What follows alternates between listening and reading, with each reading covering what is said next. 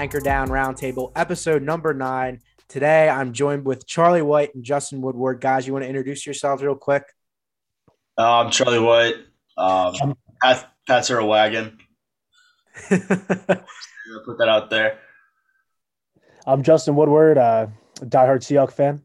That's a shame. You did get a win though, and I'm Matthew Utinas. I'm hosting this week, and guys, we have college football playoffs right around the corner. Before we get into it here, what do you guys thought? Who do you think's you know going to win the college football playoffs? You think it's just going to be another year where Bama just steamrolls?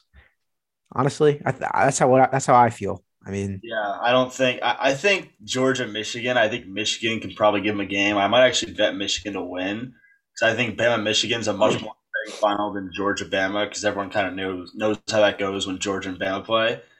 But um, I don't know. I think the allure that Michigan possibly could beat Bama is like more of a attention grabber than Georgia Bama rematch. But I think Nick Saban is just the best coach in college football history. So I don't know. It's kind of hard to go against him in any game. But I think Bama takes it all. Yeah, definitely. I mean, they're Bama. There's literally not like there's no weakness to their game. Like it's unbelievable. So I, I just don't like. I just don't see a scenario where they lose to any of the three other teams. Hey man, you never know if Aidan Hutchinson turns it on. Man, he's he's special. I mean, that kid is awesome to watch. But I don't know. I agree. I think Bama's probably going to steamroll, but that's just how it always is. But um, all right, let's jump right into it here. Players of Week 13 for the NFL, and it was a fun week. You know, I I won't lie. In my other show, I did pr- pretty well on my pickums. Only got three games wrong. But um, anyway, Charlie, I know you have an interesting player of the week. TJ Watt had a defensive game, and the I mean the Steelers have an impressive win. They're not dead yet. They are not dead yet, and they had an impressive win. Yeah, I think TJ Watt was just the best player in the NFL last week in general, not just defensive player. He had seven pressures, three and a half sacks versus the Ravens, and obviously playing the Ravens, you know it's pretty hard to get sacks against that guy Lamar Jackson. But TJ Watt had three and a half in his first game back from injury, COVID, whatever it was. Um, and I think he just deserves more attention. I, I, mean, I know he's always been in the defensive player of the year race, and he's kind of.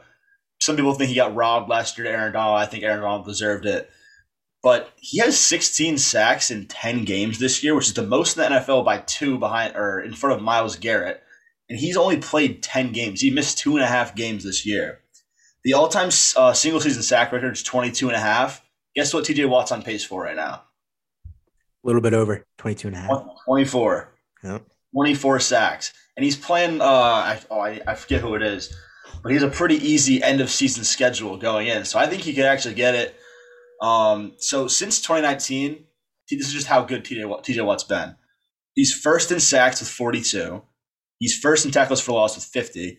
He's first in QB hits with 98, and he's lapping the competition in that category and he's third in strip sacks. Like this guy has been one of the most dominant players in the NFL. I know he gets credit, but I think he deserves a little bit more credit than he's getting. And his his performance against the Ravens was the sole reason they won. It wasn't Big Ben. Diontae Johnson played well, but it was TJ Watt just wreaking havoc and just causing just mayhem for Lamar Jackson. And that's the reason they won that game. And like you said, the Steelers aren't dead yet, and I think TJ Watt has a lot to do with that. Yeah, and I mean, if you're thinking about their defense, they're coming off of two games previous to this game where they gave up about 44. I think it was over 40 points in their two previous games. I mean, this was a tone-setting game, and TJ Watt came out to play. It was really impressive, especially like when you mentioned when you're playing a quarterback like Lamar Jackson as a defensive end. Your job is to obviously keep contained, and I thought he did an excellent job of that the entire night. He was able to keep Lamar in the pocket, make him more of a pocket passer. And I think overall, I think you you're right. Like I think TJ Watt deserves more credit than he's getting. I think him and Myles Garrett are like, I mean, like I understand he's on the Browns, but like I don't know, they they're having like good seasons, but like we know how good they are, but so like we we kind of ignore it in a sense, if that makes sense. Like they're yeah. so good that it's like, oh, they're good. Like we don't really need to talk about that. But like they're having like amazing seasons and like they deserve recognition. I don't know. That's how I feel. Big Watts defensive player of the year right now. I mean, all the Cowboys fans are going to say it's Trevon Diggs, but it's not. It's not Trevon Diggs. And I, I mean, it, it's either Garrett for me or TJ Watt so far, because I mean, I'm a I'm a lineman. I respect offensive line and defensive line play. I mean, that's where I'm going to lean to every time, man. And I mean, like you said, TJ Watt's making such a difference that I, I think it makes a lot of sense. But yeah, so far he probably would be my defensive player of the year. Yeah, me too. I, he he leads Garrett in every major category right now, despite playing two less games than him. And I think Garrett's a freak. I think Garrett might be more talented than him, but the results is what what pays. And TJ Watt just keeps getting those over and over again. Mm-hmm. Yeah, I mean, another guy could be even in the running right now. I mean, this is very biased, but Darius Slay, he's been phenomenal. I think he's been one of the top cover guys. And if the Eagles somehow make the playoffs, I think that could factor into the decision making. But that's a very biased take. I understand. But all right, moving on here. Justin, you had the guy who actually won a football game, Jared Goff and the Detroit Lions. The one week we didn't do a show and we couldn't pick the Lions. They actually go out there and win. Jared Goff was your player of the week, Justin. Let me hear it, man. It seems like every week I pick the Lions as my bold prediction to win. And then, of course, the one week we don't do it, they win. So, I mean, Goff, though, I feel like against a pretty, I mean, a mediocre defense, they, they're, they're not great. They're not awful. But I mean, he just came out firing. I it, like, you know, 61% completion percentage. That, that isn't too bad for Jared Goff.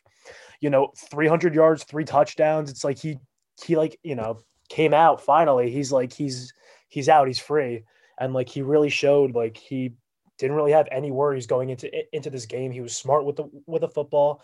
He he threw a pick, but you know that's you know whatever. And then you know the final drive of the game, they uh, you know it was in his hands, and he did what it took to win that game. And I feel like he really deserved this win, along with Dan Campbell and the rest of the Lions. Yeah, and I think it's important to note they did it without D'Andre Swift. Like yeah. that's like a huge part of their team. Running the football has been their identity for a little bit, especially because Jared Goff's been very up and down this season. But this was a game where it was like Jared Goff had to do well to win this game, and he did. And it was really impressive to see. I mean, Minnesota, Mike Zimmer. I mean, I don't really know what's going on with that team. I mean, they're supposed to be a playoff team, and now they kind of struggled here. I mean, Minnesota is known to have a pretty consistent defense under Mike Zimmer, and this was an impressive performance, I thought, from the Lions. And it just shows that that team has heart and they didn't shut out, like they didn't shut down, even though they're essentially out of the playoff race. I mean, never say never, but never, as uh, Mike Tomlin likes to say. So, you know, I just think it was an impressive win. And I, I see why he won. I believe he didn't he win the um, NFC player of the week, I believe. Yeah. Yeah. So he looked he looked really impressive out there. And yeah, I thought Jared Goff is definitely worthy of this player of the week status to kind of go back to what you were saying about how uh, the Lions aren't officially out, I think I saw something that, somewhere that there was 46 scenarios in which the Lions could have got eliminated from the playoffs, uh, or whatever it was last week, and uh, they didn't. Somehow that didn't happen. So they're still alive. They can win out, maybe get some luck from other teams. They might be able to actually make the playoffs. No, it's not happening. But I think the whole Jared Goff performance, like credit where credit's due, he played fine. I think it's more of an indictment on that Vikings defense, man. Like you saw them playing like cover four zone, ten yards deep in the end zone on that final touchdown. Like they literally just they asked him to do it. Like they said, "Oh yeah, just throw it in front of us." Like you play cover four when you don't want people to get behind you. When you have the end zone and it's four seconds left, fourth and goal, and you're up by four points, whatever it was like what what are you doing? Like it just makes sense. Like when you everyone knows when you play Jared Goff, you blitz him, and I need to pull up the stats, but I'm pretty sure they didn't blitz Jared Goff like at all. Um, whatever. I don't have the stats up but regardless, it's like it's Mike Zimmer, and I think he's a good defensive coach, but that was an awful game plan. And then you got the Kirk Cousins and the Vikings and Adam Thielen getting hurt, and just everything. It was just it's an awful loss for the Vikings. Feel feel good for the Lions finally getting their first win. That's Jared Goff's first win without Sean McVay in his career, which is pretty crazy. Um, but yeah. Another guy I should say from the Vikings that deserved that could have gotten the player of the week. I mean, Justin Jefferson had a day. I mean, that guy. Every time I watch Justin Justin Jefferson play, I think, man, imagine if I had him instead of Reagor. That, that's just, you know, it's just I don't know. Like, let me tell you, I was so mad during the draft when we didn't draft Justin Jefferson, but that's besides uh, the point. I mean, like you said, Jared Goff had an absolute day, and I I, do think it, the bend don't break defense is the wrong philosophy to play against Jared Goff, and it showed obviously. But that's Mike Zimmer's whole philosophy. Like even his disciples, like that's everything that they take away from it is like bend don't break defense, and that's something that I don't know. I'm not really a big fan of bend don't break. I think it it kind of keeping everything in front of you, I understand to a certain point, but I don't know. It gets too repetitive for my taste. What, what were you to say? That's what the Seahawks have done for the past year and a half. And look at where that's gotten them. That's what they've been doing every single game. And that's why last year, at like the first like half of the year, they were giving up like 500 like total yards a game. It's because they were doing that. That doesn't work. It doesn't work in the NFL because the NFL is creative now, and there are young coaches who can easily counter that. And there's nothing, you know, that doesn't really fix anything unless you're up by 30 and don't want them to come back. You know, like that's all I can think of, you know, for being a, a good idea. Like that bend don't break style. Yeah, back to what you were saying about Justin Jefferson. I've actually been looking into this really hard because I think Justin Jefferson's amazing. Uh, where would you rank him among wide receivers right now? Three. That's, that's a tough three? question. Three. I would rank him three. Three behind what? Adams and uh, Diggs. Adams and uh, D Hop. Okay. Healthy Adams, healthy D Hop. I think, yeah, I think my personal pick for number one is Tyreek Hill because he just does things that no one else in the entire league can do. He has he's had a pretty average season for his standards this year, but I just think overall. Anyways, that's beside the point. I think there there's not a steep drop off from Davante Adams to Justin Jefferson. That's not an indictment on Adams. That's just an indict or just speaking to how good Jefferson is. If Jefferson Jefferson's last four games pace, if he played an entire 16 game season, he's on pace for 128 catches and 2,300 yards. That's how crazy he's going right now. Like he, he's just something else, and he's playing with Kirk Cousins, who like the jury's still out on. I, I don't think he's that great of a quarterback, but I don't know. I, I think Jefferson's insane. I think he's top five easy.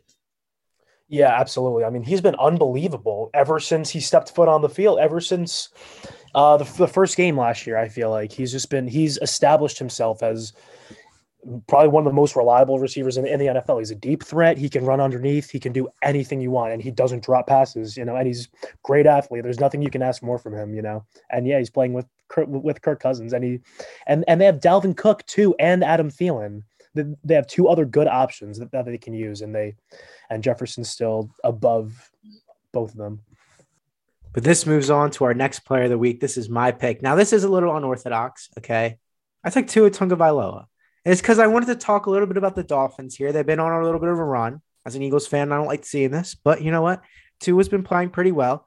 A lot of people kind of started to doubt Tua. You know, they mentioned how oh, you know, like he's not really the franchise guy. And now he's having a little bit, he's putting together a little bit of a run here. His statistics are looking really good. In his previous game when they beat the Giants, well, you know, they're they're a solid defense. You know, they're nothing to scoff at, in my opinion. I mean, he had what a 73.2% completion percentage, 220, uh, 244 total yards, two touchdowns, and a QBR of 109. I mean, him and Waddle, that connection looked really lethal during that Giants game. And I think Tua's kind of starting to get into a little bit of the rhythm here. I don't know if this is necessarily he's the franchise guy, but I want to show a, love, a little bit of love to him because it seems like he's starting to get into a little bit of a pattern here. And I, I don't I don't know if the jury's necessarily out on him, but you know he's starting to string together a couple of good games. I think that like this is what you should expect from Tua. I think he's finally in an offense that is conducive to his playing style, which is like this the RPOs getting the ball quick. And obviously with that offensive line, you gotta get the ball quick or else he's gonna get crushed. I think Tua has a future in the NFL, uh, certainly. I just think that Dolphins fans and their owner Stephen Ross got enamored with the idea of having Deshaun Watson and all those first round picks and all that stuff. Which obviously Deshaun Watson's a better quarterback than Tua Tagovailoa. I'm not going to say anything about that, but um, I think Tua is good. I think Tua is like this is what you should expect from him. He's a very methodical passer, Drew Brees esque. I'm not going to put him in that category yet, but he plays the same style as Drew Brees. Uh, I just think that if if you give like Sean Payton Tua, obviously the Drew Brees comparison goes there, but if you give Sean Payton Tua, I think you can make him into like a top 15, top 10 quarterback for a good stretch of his career. So I think I'm happy they're finally using him in the way that he should be used. Waddle's been sensational, which is looking good for my pre-draft Waddle wide receiver one takes. Um, but yeah, that Dolphins team, uh, if they can't get Deshaun Watson, I think they stick with Tua. I, I think they just gotta figure out more of an offense to mold around him instead of trying to force him into something that he's not used to. Yeah, Charlie. No, I abs- I absolutely agree. I think I don't think Tua is a bad quarterback by any means. I think maybe the situation he got put in wasn't the best of situations, but I mean, it, he's nine and seven in his first six in his first sixteen games in the in the NFL. You know, that's that's not bad at all for a rookie quarterback, or not rookie anymore, but you know, for it being your your first full sixteen game, you know, season. You know, I feel like that's that's a good record for what you have. You know, DeVante Parker's back. He's he, he's you know finally getting weapons. He, he you know already has Waddle. Waddle's been sensational all year, and you know they have Will Fuller too. Will Fuller's on the IR right now. He's been on the IR for the whole year, and he's he's a deep threat. He you know he can get he can get open. He's maybe not as reliable as DeVante Parker, but he's a you know he, he he's a big play type guy, and he can absolutely help out that offense once he's back. Yeah, and the Dolphins have been really impressive. Like, I mean, just Brian Flores, the way that he can like turn the like he turned the defense around like in my opinion. And like he still kept the belief in the locker room that they could turn it around, and the ability for the Dolphins to bounce bounce back in the way that they've been doing has really been impressive to me. It's been impressive to watch, in my opinion. But this will lead on to our next topic here: the surprise of Week 13. Justin, as a Seahawks fan, you had to put this one down, huh? Russell Wilson finally having a Russell Wilson type game, and he actually looked good. Yeah, Russell Wilson didn't play like garbage this week. He played actually this was not saying just recency bias, but this is one of the best games I've seen Russ play ever. You know, he he had an 81% completion percentage, 231 yards, uh, two two touchdowns and a pick, but the pick wasn't his fault. I don't know if you guys watched it, but it was a perfect pass to Gerald Everett in the end zone. He bobbled it, and then some guy ran and picked it off, and that was absolutely not on Wilson at all. But I mean, he looked comfortable. He looked like Russell Wilson. He looked like he knew what he was doing. He got the ball out early, and he and he wasn't afraid to go deep either. And he's been he's been kind of shy about that the past couple weeks, the past few weeks.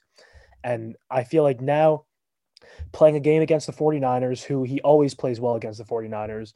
I feel like hopefully this can maybe get him back on track. I, I don't expect Seattle to make the playoffs at all. I don't I don't expect them to, to come close. But if, if this can get Russ back on track and you know maybe you know kind of silence those off-season talks then maybe seattle has a decent future ahead of them but i mean yeah just russ just played very well and gotta give props to him yeah, unfortunately for you as a Seahawks fan, I think someone's gone in Seattle, whether it's Carroll, Wilson, or the GM. I, I think that past two years of just kind of uh, not meeting expectations is going to catch up to them, and then they're wrapped up in a lot of contracts that may or may not be great for the future. Um, I think they just got to either blow it all up or just change something in the front office or coaching room. Um, but yeah, like you were saying, Russell Wilson just always plays well against the 49ers. Like it's just one of those things. It's like Brady versus the Jets, or like it's like whatever you want to say. Uh, Wilson just always looks good. We I think I knew this was a get right spot. I think I would have predicted Seahawks to beat the 49ers uh, if we had a show last week. Not trying to change history or anything like that, but I, I just think that it's always one of those games that's just Seahawks find a way to win. And yeah, Russ Wilson, he's very good quarterback. I think he was still injured the past two weeks when he was playing. I just think he wasn't letting on as much as uh, he actually was injured. And when he's healthy, he's a top five quarterback in the league. I, I just think that something needs to change in Seattle because I, I don't want to see Russell Wilson waste away his last five, six, seven, eight years, whatever, in the league, uh, just falling below expectations. I just wanted to say something. You said somebody somebody's probably going to be gone in Seattle, which I absolutely agree with. Well, Pete Carroll at the beginning of the season signed a contract extension that runs through 2025. So something tells me Pete's still going to be there. Unfortunately, I don't. I don't want him there. I. I mean, ever since last year, he just turned me off to everything. And I mean, I, I don't know. It's it's not looking good. It really isn't. Well, I think if anything's going to change, if Pete Carroll's still in off, like still in like the head coaching position, it's probably just going to be another year where it's going to be like, oh, we got a new offensive coordinator, so now we're a different team.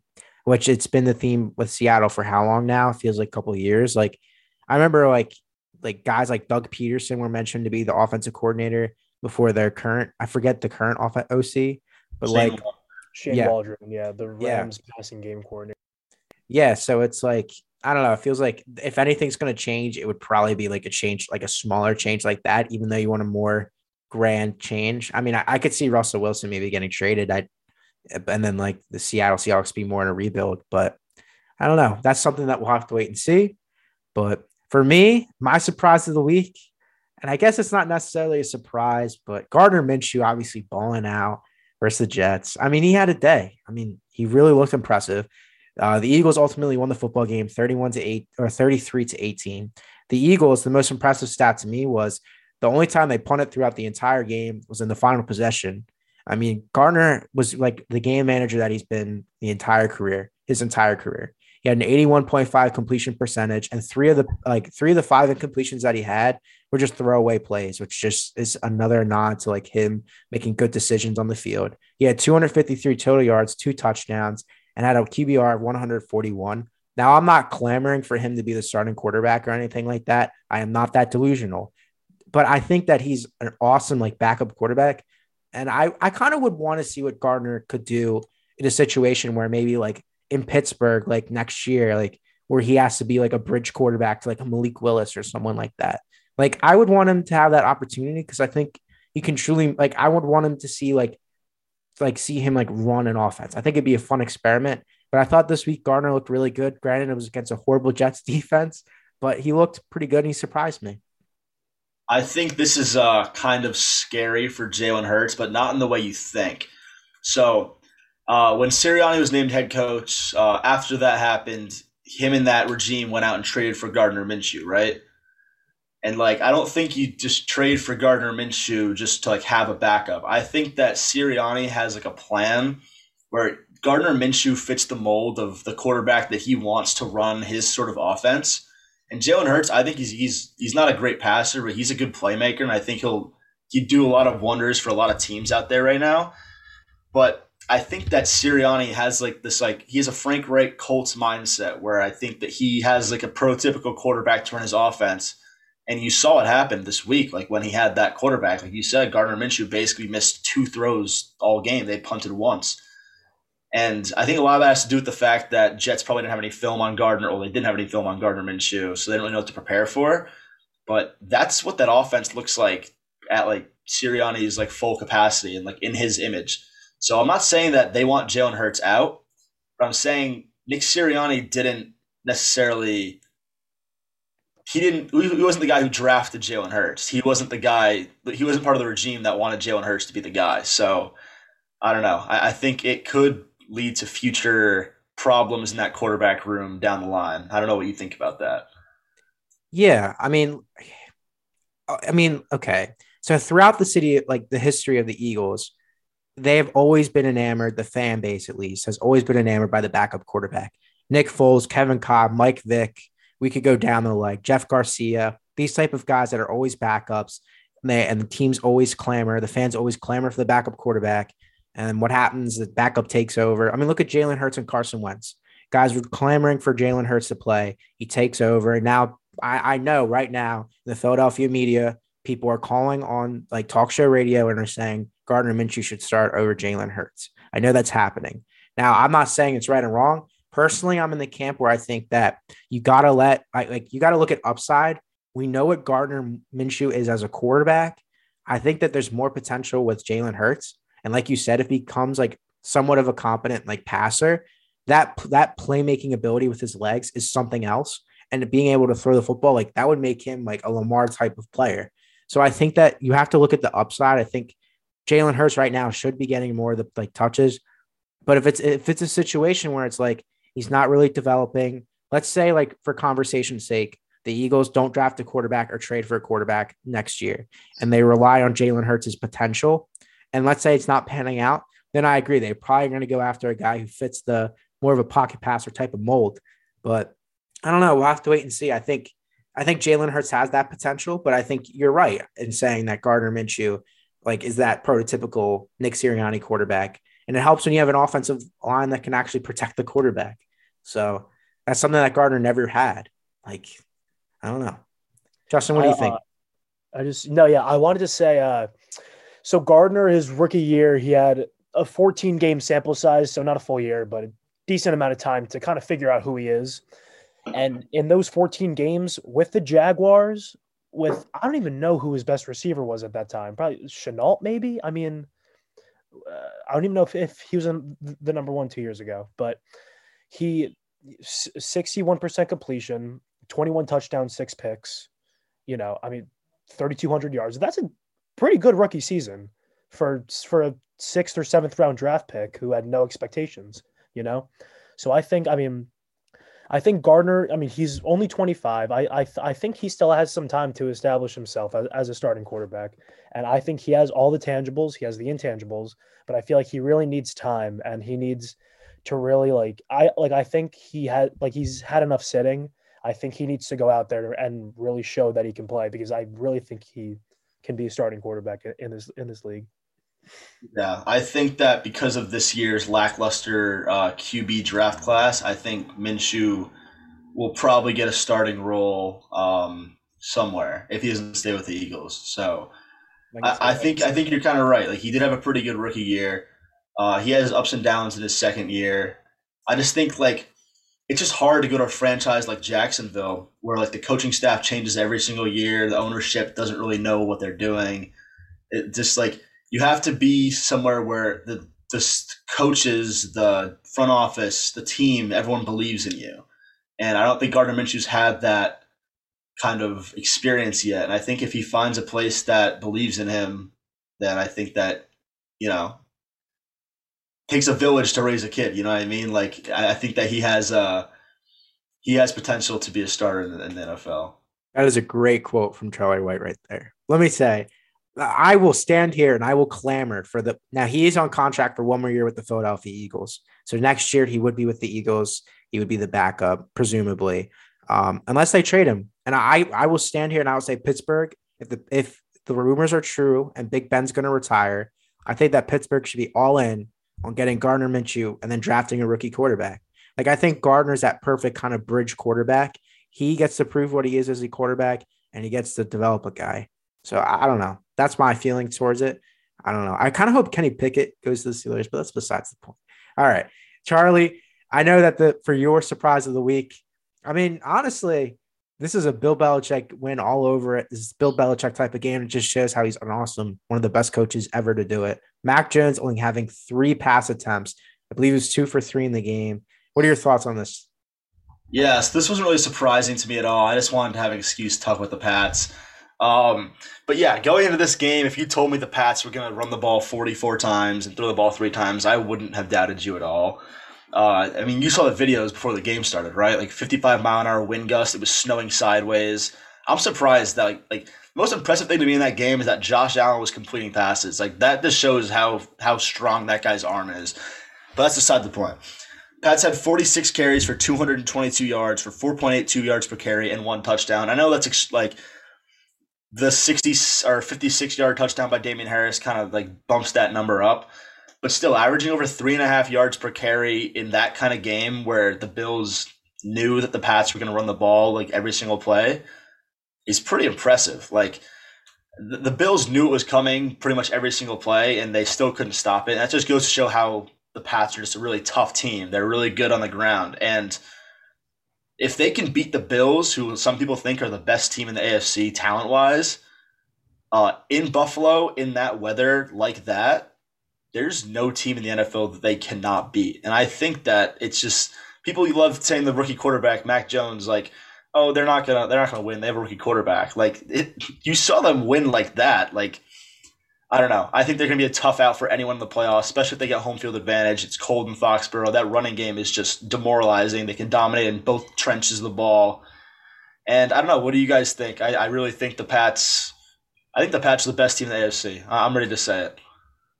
Yeah, no, I mean, yeah, I I think they have been for the past maybe two weeks, but I mean, it's it's just unbelievable. Like B- Bill Belichick, like we've been saying this for years, just how smart and how just crazy Bill Belichick is. Uh, there were two things that I wanted to say. Um, the first, the first thing was remember the third and five QB sneak that he called. That was unbelievable. I like that's like the best play call of all time. And then they got four yards, and then fourth and one, they do another QB sneak at it. Like that's crazy. Like nobody would, nobody on planet Earth would have, would have thought that was happening. And then, um, you see like the Bills stacking like 10 or like you know 10 guys or like their entire defense in the box and the patriots were still getting six to seven yards like like like every run and they had N'Keal Harry blocking a lot who I really like that. N'Keal Harry was blocking insanely all night and I feel like he's definitely a really underrated reason about or why they uh, had three and a half yards per carry. Yeah I don't know. Going back to like your original like what you said Charlie like I definitely think that this Patriots team is definitely a playoff contender. I think that they're definitely one of the top teams in the AFC. Uh, I think if you look at the, they're playing smash mouth football right now. And honestly, if you look at all the teams that are successful right now, they're running the football. And the reason why, like, they, we're thinking, oh, we know what this team is, as it, and then like they're one of the top teams, is because they're able to run the football all of their other teams. They're able to control the line of scrimmage. I mean, that's been a consistent theme of like a crazy year that's been this year. Like teams that can run the football are considered to be in the playoff hunt. And so I think with the Patriots, especially, they have definitely a top five offensive line in the NFL. Their defensive line has been incredible. I mean, I forget. I mean, Barmore has been really good this year, but the other guy, what was his name? He had like 10 tackles. Um, uh, Davon Godchaux. Yes, he had a phenomenal game. He was all over the field, and the, it's not like the Bills didn't try to run the football either. But Godchaux was there all over the field that that game. Like being able to control the line of scrimmage is something that makes the Patriots, in my opinion, definitely one of the top teams in the AFC. All right, you say one of the top teams though. Who's better? I look okay. I, I I don't know. I guess the Patriots are the top team in the AFC, in my opinion. But it's like I don't know. It's such a weird year. Like it's we it is weird. Like let's be honest, it's weird to say with a rookie quarterback they're a top team. But like I don't know. I think we're seeing the Chiefs kind of get back on it too. And that's I know, I know their defenses look really good though. And Char- you can't see it, but Charlie's giving me a look right now. And I, and I think honestly, like if they start getting cook like cooking again and they're finding ways to be like the offensive juggernaut that they are and having a good defense like they've had the last couple of weeks, like that's a hard team to like beat like even for a Patriots team. So I don't know. Yeah, I agree. The Chiefs definitely, if they get back into form, are going to be a tough team to beat. But as of right now, I, am not seeing it. Their defense has been playing very well. I'll give them credit for that. But their offense put up 22 points, and one was seven of that those points were a pick six uh, at home versus Denver, a division rival. And those games are notorious for like like not being crazy high scoring. But the Chiefs, like the Chiefs, put up. Mahomes didn't throw a touchdown in back to back games. Like that offense still has some problems. I don't really know what it is. Um, I don't trust them to be able to run the ball in the playoffs. They're going to try to throw the ball a lot. And as we've seen, throwing the ball has led to a lot of turnovers. I don't know why that is, but it just has. And the defense, for as good as they've been playing, like I, they haven't been playing like great teams. Like I think it, if you put that defense against the Patriots and like Bill Belichick and Josh McDaniels, like I don't think they're going to look as good as they have been. Like I don't know. I don't think they can stop the run well enough to beat the Pats right now. I think that Matt Judon, Christian Barmore, all those guys, Kyle Van Noy will just wreak havoc on Orlando Brown and uh, that offensive line of the Chiefs. I think they've been playing or looked better than they've actually been playing. Um, it, and that defense, like Belichick's the mastermind. He he's not owned Mahomes, but he's been the best defensive coordinator against Mahomes in recent memory. So I'm not ready to say the Pats will win the Super Bowl, but I think as of right now, as it stands today, Wednesday, December 8th at 6:30, 6 p.m., I think the Patriots are the best team in the AFC, and I don't think it's that close. And I think that's a fair assessment. But we've kind of spent a lot of time on that. So I say we move on to our next topic here the disappointments of week 13. And now for me, this was a little disappointing because I have the offense or the Raiders offense here they're coming off of an impressive performance versus the Dallas defense, right? They're winning on Thanksgiving game, day game. It was a really impressive performance. I thought Derek Carr had a master class. He looked phenomenal. It was him versus Dak. They were absolutely dueling back and forth, and Derek Carr found a way to push that team to a victory. The Raiders offense, when they played the Washington football team, who are down, um, oh God, uh, Chase Young. I don't know why I couldn't think of his name, but I mean, I don't know. I just feel like I expected more from Derek Carr I mean, I've seen him absolutely tear up this year, whether it was the Eagles defense. Like he's so up and down right now for me. And like I expected this to be like a Derek Carr masterclass game. And I get it. Like Washington's defense has been a lot better of late, but still, like they had some struggles at the beginning of the year. And I just anticipate Derek Carr to have better numbers than he did. I believe he was 38 for 28. He had 250 yards, which isn't bad, but he didn't have any touchdowns. He didn't have any interceptions. And, you know, I just anticipated Derek Carr to have a better game than he did, especially versus a Washington football team that I felt was pretty susceptible to losing. I feel like every year there's one team that always beats really good teams but loses to really bad teams. Um, and uh, this year that's the Raiders easily. Like they'll play up to competition and you they'll they'll stun you. They're like, wow, like you beat the Cowboys like in Dallas, that's crazy. And then they'll come back next week and lose to the football team at home. Like that's how their whole season's gone. Uh, but I think we need to start putting some respect on Taylor Heinicke's name. I'll be honest. Like, I wasn't a huge fan going in, but he he's fun to watch and he's playing at a, a great level right now. He's averaging his past four games, uh, 23 of 29 for 77 completion percentage, 220 yards, 1.8 touchdowns, 0.5 interceptions, 110 passer rating. Like I don't think Heinicke necessarily is a franchise guy right now, but he's he just willing that team to victory. Like the football team's still in the playoff. I'm pretty sure they're in the playoffs as we speak, like as right now. Yeah, which is pretty insane given like everything that's gone down for them this year. But I really think like we're not talking enough about Taylor Heinicke and what he's doing. So that's just my two cents on that piece. Yeah, absolutely. I mean, he's like, he's just been, he like, his his story is phenomenal. Just like you know, I think he was on, he was on a team. Then he went to the Vikings, played a couple preseason games, didn't do anything. Then you know went to Washington, obviously, and he's been their guy. Like I, you know, I feel like coming into into this year they had Fitz Magic, but I mean he he got hurt week one or two, right? And they needed Heinicke to carry this load, and really, you know, they needed to rely on him. And he's been playing really well, and he's, you know, I feel like shown them that he can, he can be their guy. And although he's I think thirty or thirty one, like he's he's got fresh legs. You know, he hasn't been you know running around every year. He's been sitting on the bench. You know, he's I, I feel like he's in good shape and he's I think you know set up to you know to win a lot of games in, in the in the future regardless of what team he's on.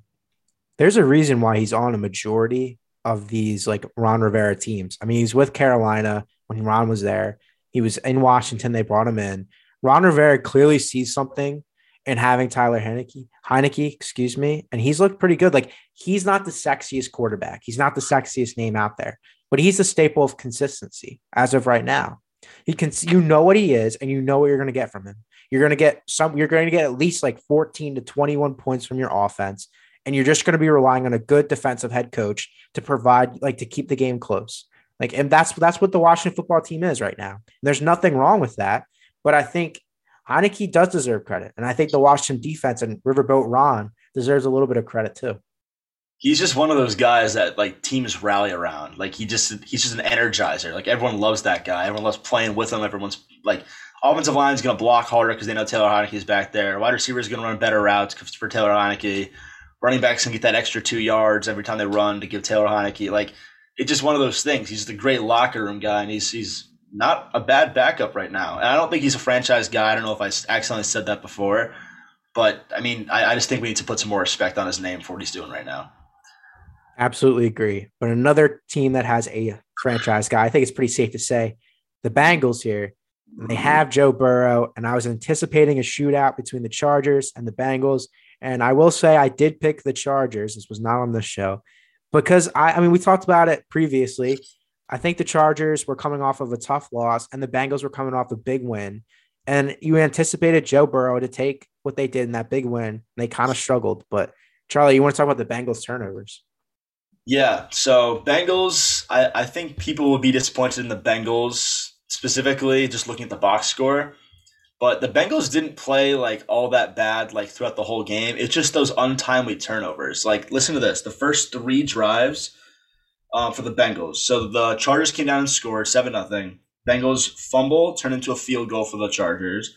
Next drive, interception turned into a touchdown for the Chargers and then a punt, which turned into another touchdown for the Chargers. So they just they started off really slow, had some really bad mistakes early on, which made the game twenty four nothing. Like before, like you could even blank, and that like right there, that the game was over after that. Like the, the Bengals came back, but then um, all it takes is just one turnover for it to flip back on the other side, and it was 22, 24-22 Chargers in the fourth quarter.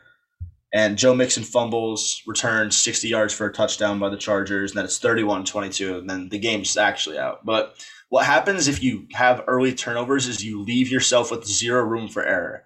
Like you saw in the like the Pats Super Bowl. I, I know we're talking about the Pats a lot, but against the Falcons, like they had to play mistake free football and make stuff happen on the defensive side of the ball for the rest of the entire game. And like that's very, very hard to do to play a whole game without mistakes after that.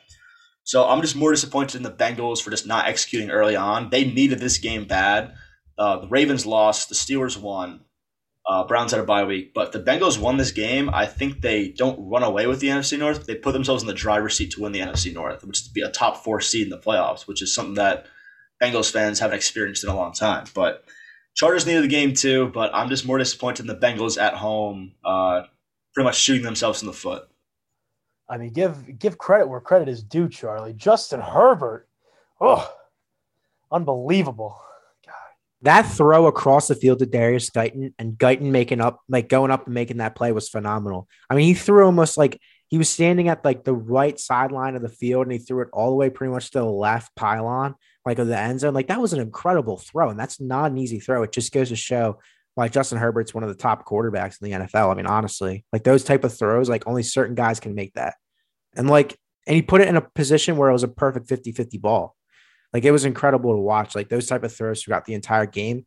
But I do agree. Like, I think, I think the Bengals, yes, they lost the game, but they did show that they're willing to come back. They have fight in that team. They were down by a big margin and they made it a game at the end. Yes, the Chargers ran away with it at the end, but I mean, they showed a little bit of fight too. And I think that's something you want to see in like a rising kind of team. I mean, no one expected them to really be a playoff team, and they're showing a lot of fight under Zac Taylor, which I don't think any of us would have thought before the season.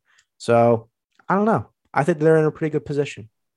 Yeah, just, just to, uh, you can get. No, I was I, I was I was going to say Zac Taylor could be a low key coach of the year candidate. I mean, who would have thought this team would have would be remotely close to a, to a playoff spot right now? I certainly did not. I mean, the defense. I mean, except for last game, I guess, but the defense has been surprising everybody. Even even the offense. Just Joe Burrow, you know, for the exception of him being hurt. Uh, no, I mean he he barely got hurt last game, but like I mean he's like Joe Burrow's been great this year. I I, I think he's exceeded expectations. You know, coming off a pretty brutal injury you know, in, in, in your first year, you don't know how, you know, you don't know where it's going to go. And I feel like he's been really impressive. And Mixon, man, Mixon's been unbelievable all year. And he's been, you know, one of those really underrated running backs who, you know, finally is knock on wood about to play a full season under his belt and finally show that he can really be a top guy in the NFL. I'm glad you brought up the whole Zac Taylor Coach of the Year conversation because I wanted to bring this up. Um, another Pats thing. Sorry, but I think Belichick should easily be the coach of the year. I mean, look what he did. He turned a seven and nine team that was that. First of all, that roster last year was like a three and thirteen roster. They went seven and nine. That's pretty impressive alone. But he he basically just scrapped together a team off free agency, off draft picks, and he's a rookie quarterback, and they're the one seed. If they finish the year with the one seed in the AFC, and Belichick does not win the coach of the year, then just throw the award out. It's not worth anything. Because I mean, that's just incredible. And I know everyone gives him his praise, best coach of all time. We're talking about single season coaching jobs, and he absolutely deserves it this year if they finish with the one seed or any like top seed eh, for that matter. I That's will. Is no, yeah, Matt, Matt, go ahead, go ahead. All right. Well, I was gonna say I, I'm tired of hearing us sleeping on the Cardinals here and Cliff Kingsbury as being a potential for this award. I feel like people are kind of ignoring the coaching job that he's done there. I mean, he won a couple games with Colt McCoy, and he didn't have D Hop, and he loses one of his defensive leaders in JJ Watt, who's not the same player, but still the person that he is is such an important piece to that team. I mean, I think that Cliff deserves to have some sort of praise in there. Now, I will agree if the Patriots finish as the top team in the AFC, no doubt. I think Bill deserves to win it. But I mean, Cliff Cliff Kingsbury's I what they're 10 and 2 right now. I mean, that Cardinals team's looking really good. And I mean, I think that he deserves a little bit of praise here. Like, yeah. I think he's definitely second. Uh, if I had to if I had a vote, he's my second pick for coach of the year. But I think it's a lot I'm not going to say it like this. I think it's easier to win when you have an MVP candidate as your quarterback and one of the best top five receivers in the game. I know they've been hurt for a couple of games here and there, Um, but that defense is insane too. Chandler Jones, defensive player of the year candidate. That uh, I forget. It's Vance Joseph is their defensive coordinator. Yes, and Zach Collins has looked really good as a rookie. Yeah, I think what Vance Joseph has done with that defense is just a little bit more impressive than what Kingsbury has done with that offense, just given like the hand that, that he's been dealt. So I think Kingsbury, yes, definitely deserves a lot of praise for coach of the year, but I just think that if anybody besides Belichick was doing the job that he's doing with the Patriots right now, it wouldn't even be a question. So that that's just my thing. Yeah, and again, more Patriots talk here. We're gonna move on. All right. I mean, it's a big, big no, man. AFC. I gotta talk about it. What- is hey man, they're important. I ain't arguing with it. I don't mind talking about it. Uh, here, our final disappointment of week 13 here. Justin, you have the Vikings defense. I mean, we talked about it a little bit uh, earlier on in the show, but Minnesota, Mike Zimmer, you know, struggling again. I mean, we talked about it a little earlier. You want to run through it a little bit? Yeah, yeah, we talked about it earlier. We don't have to, you know, really dive deep into it like we did earlier, but I mean, what are you doing? I mean, especially just that last drive alone was pathetic. That was unbelievable how you let Detroit drive down, march down the field with less than two. It was like a minute 40 left and just let them drive and score on you. That's like, that alone was awful. I mean, just giving up 372 total yards to Detroit. I mean, like, I feel like that's like an average, like, that's not terrible to like, like, you know, like a good, like a decent team, but like the Lions have not won a game this year. And I feel like when they needed to when they needed to be you know like when they when they needed to, to play well they didn't. They did not you know shine in, in that big moment. So i think this is this kind of needed to be not like not like a, a, reality check but you know vikings have playoff aspirations and they can't be playing like this when playoffs come around. And i mean cam cam dantzler too that was like that that final play. I mean i get he did what he was supposed to do but I mean, you're you're watching one guy the whole time, and he still and he still scores that on you. It's like I don't know. That was just un, unbelievable on on both the Lions and the Vikings part, but I feel like it was more disappointing than it was impressive. Yeah, that's just one of those things where like every once in a while I see people in Twitter comments saying the NFL's rigged, and that's one of those times where you actually start to believe it because like it just seems too good to be true. Like, why would the uh, Vikings call cover four and not blitz on fourth and goal with four seconds left? Like, it, it just like complete, just like an utter misuse of a team. Like, it, blitz Jared Goff, you, you got to cover what Equin or Amon-Ra St. Brown and Kalif Raymond and whoever else they have. They'd have no D'Andre Swift, TJ Hockenson. like just double Hockenson, play single coverage with two high safeties against St. Brown and Raymond, and you're, you're fine. I, I, just don't I don't get what they were doing there, playing cover four and not blitzing. But that's enough Vikings talk. It just gets me gets me a little upset. hey man, I, I don't mind it as the Eagles. I like seeing the Minnesota demise. You know, wildcat or wild card aspirations. But um, I think this will move us on to our final topic here: the bold predictions for Week 14. Charlie, this one is a very interesting take, and Justin's not going to be happy about it. The Texans, after scoring zero points versus the Colts, will beat the Seahawks outright. Colts are a really good team. Don't don't uh, do that to them. Didn't Tyrod Taylor get hurt? Well, no, they took him out of the game. I thought they took him out straight up for Davis Mills because he was playing poor. I thought they could have scored negative 20 points. I'd still pick them to cover and win outright against the Seahawks this week. The Seahawks, they had a good win last week, but besides that, they no offense, Justin, they have not been a good team this year. Like at all. Like I think the Texans are at home, and while they don't have a great home field advantage, it's still better. You don't have to travel. You don't have to go all the way to Seattle. They have to come to you. Uh, I think if Tyrod Taylor plays, because I don't think Davis Mills is going to beat the Seahawks. If Tyrod Taylor plays, I think that Texans should win this game outright. Like I, I, just like we were saying earlier, the Seahawks they always play good against the 49ers. That's kind of like an apparition game. Um, but I think everyone's overreacting to just how bad the Texans played and just how good the Seahawks looked.